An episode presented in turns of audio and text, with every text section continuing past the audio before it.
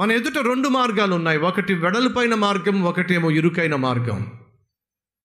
వెడల్పైన మార్గంలో చాలామంది చాలా సులభంగా వెళ్ళిపోతూ ఉంటారు. అది పాపంతో కూడిన మార్గం అది నరకానికి చేరే మార్గం.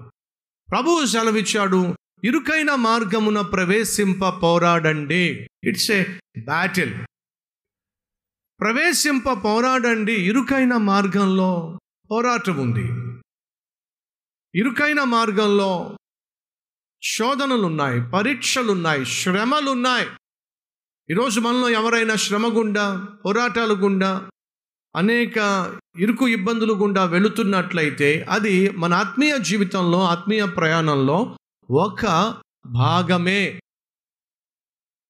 ఆత్మీయత లేని వాళ్ళు పాపంలో జీవించే వాళ్ళు దేవునికి లోబడని వాళ్ళు ఇష్టానుసారంగా బ్రతికే వాళ్ళు వర్ధిల్లుతున్నప్పుడు మీకు ప్రశ్న వస్తుంది ఏమిటంటే పాపంలో జీవించే వాళ్ళు దుష్టత్వంలో జీవించే వాళ్ళు వర్ధిల్లుతున్నారే రోజు రోజుకు పైకొస్తున్నారే ఆర్థికంగా స్థిరపడుతున్నారే ఉన్నత స్థితికి చేరిపోతున్నారే. నేనేమో దేవుని చిత్తం చేయాలని చెప్పి ఆశపడుతూ ఏమిటి ఈ కష్టాలు? ఏమిటి ఇరుకు ఇబ్బందులు అనే ప్రశ్న సహజంగా వస్తుంది. అడుగుతున్నాను అన్యాయంగా అక్రమముగా లంచాలు తీసుకునేవాడికి నెల అయ్యేసరికి ఎక్కువ డబ్బులు వస్తున్నాయా? లేకపోతే కష్టపడి ప్రయాసపడి నువ్వు కష్టానికి తగినటువంటి జీతం పొందుకునే వాడికి నెల అయ్యేసరికి ఎక్కువ డబ్బులు వస్తాయి. మీరు చెప్పండి. అన్యాయంగా జీవించే వాడికి వచ్చే జీతం ఇరవై ఐదు వేల రూపాయలు. అన్యాయంగా జీవించే వాడికి జీతం కాకపోయినా పైన పైన వచ్చేవి రెండు లక్షలు మూడు లక్షలు ఐదు లక్షలు. కానీ బైబుల్ సెలవిస్తుంది. అన్యాయముగా వచ్చు రాబడి కంటే నీతిగా వచ్చు కొంచెమే బహు ఆశీర్వాదము. అని బైబిల్ సెలవిస్తుంది. కాబట్టి అన్యాయంగా సంపాదించేవాడికి త్వరగా డబ్బులు వచ్చేస్తాయి కానీ దయచేసి గమనించండి. బైబిల్ సెలవిస్తూ ఉంది ఇసుక మీద ఒకడు ఇల్లు కట్టాడట ఎంత ఫాస్ట్గా కట్టేశాడో తెలుసా? ఆ పక్కన బండ మీద కడుతున్నవాడు పునాదులు కూడా ఇంకా పూర్తిగా వేసుకోలేదు కానీ ఇసుక మీద వాడు గబగబా గబగబా బిల్డింగ్ కట్టేశాడు. ఆ బండ మీద కట్టేవాడు కష్టపడుతున్నాడు పునాదులు వేసుకునే ప్రయత్నం చేస్తున్నాడు ఇసుక పైన బిల్డింగ్ కట్టేసిన వాడు పై ఫ్లోర్కి వెళ్ళిపోయి ఏమిటి ఇంకా ఇంకా పని ఏం ప్రారంభం కాలేదా? ఇంకా పునాదుల పని కూడా కాలేదా? నేను చూడు ఏం చేశాను? అద్భుతమైన బిల్డింగ్ కట్టేశాను అని చెప్పడం సహజం. నీతిగాను నాణ్యతతోనూ ఇల్లు కట్టుకున్న వ్యక్తి ఆ ఇల్లు నిర్మాణం చాలా టైం పట్టింది. ఇద్దరూ కూడా ఇల్లు నిర్మించుకోగలిగారు కానీ ఈ వ్యక్తి నిర్మించడానికి రెండు సంవత్సరాలు పట్టింది లేక సంవత్సరం పట్టింది. వీడేమో టూ త్రీ మంత్స్లో కట్టిపడేశాడు.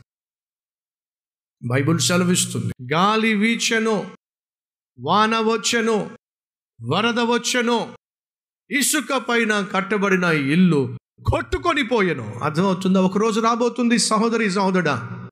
అన్యాయంగాను అక్రమముగాను జీవించే వారు కొట్టుకొని పోయే రోజు రాబోతుంది. నిలబడేది కేవలము నీతిమంతుడు మాత్రమే. దేవుని చిత్తము చేయువాడు నిరంతరము నిలుచును. బైబుల్ సెలవిస్తుంది. ఈరోజు నువ్వు నేను దేవుని చిత్తం చేసేవారం కావాలి. చాలామందికి కావాల్సింది ఏంటో తెలుసా? దేవుని చిత్తం కాదు మన చిత్తం జరగాలి. ప్రార్థన చేస్తున్నప్పుడు నీకు దేవుని ఇష్టం కాదు నీ ఇష్టం జరగాలి. ప్రవ్వా పలానా ఉద్యోగం నాకు ఇష్టం ప్రవ్వా ఆ ఉద్యోగమే దయచేయి. పలానా వ్యక్తి నాకు ఇష్టం ప్రవ్వా ఆ వ్యక్తితోనే పెళ్ళి చేయి. పలానా ఇల్లు కొనుక్కోవాలని ఆశపడుతున్నాను ప్రవ్వా ఆ ఇల్లే నాకు దయచేయి. చాలా సందర్భాల్లో దేవుని సంధికి వచ్చి నీ ఇష్టాలు తెలియచేసే ప్రయత్నం చేస్తావు నీ కోరికలు వెళ్ళబుచ్చే ప్రయత్నం చేస్తావు కానీ ప్రభు నీ చిత్తము నీ ఇష్టము నీ ఉద్దేశము నీ ప్రణాళిక అది వివాహ విషయంలో కావచ్చు వ్యాపార విషయంలో కావచ్చు నీ వృత్తి విషయంలో కావచ్చు నీ వ్యక్తిత్వం విషయంలో కావచ్చు వ్యక్తిగత సేవ విషయంలో కావచ్చు. నువ్వు చేయాల్సింది దేవుని చిత్తం. నీ చిత్తం కాదు.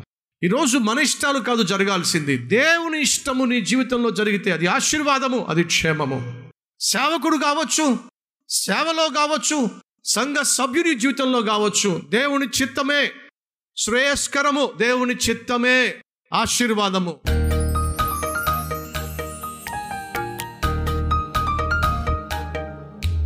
మహాపరిశుద్ధుడు అయిన ప్రేమ కలిగిన తండ్రి బహుసూటిగా స్పష్టంగా మాట్లాడినందుకు వందనాలు స్థుతులు స్తోత్రాలు చెల్లిస్తున్నాం. నమ్మకమైనటువంటి ఆత్మీయులుగా నమ్మదగిన సేవకులుగా నీ మాట విని నీ మాటకు లోబడి ఇరుకులో విశాలతను కలుగ చేస్తావు అలాగే విశాలతలో కొన్నిసార్లు ఇరుకును కలుగ చేస్తావు నీ చిత్తమే నా చిత్తము నీ ఉద్దేశమే నా ఉద్దేశము అని నీకు సంపూర్ణంగా లోబడేటటువంటి వ్యక్తిత్వం మా అందరికీ దయచేయండి. మా ఇష్టం కాదు మా కోరికలు కాదు మా ఉద్దేశాలు కాదు నీ చిత్తము నీ కోరిక నీ ఉద్దేశము. నీ చిత్తము మా జీవితంలో నెరవేరులాగున సహాయం చేయండి. ఈ సమయంలో ప్రార్థనలో ఏకీభవిస్తున్నారో వారి ప్రార్థన ఆలకించి వారి జీవితంలో ఆశ్చర్య కార్యమును జరిగించి త్వరలోనే ఆ ఆశ్చర్య కార్యాన్ని కలరా చూసే మహాకృప దయచేయమని.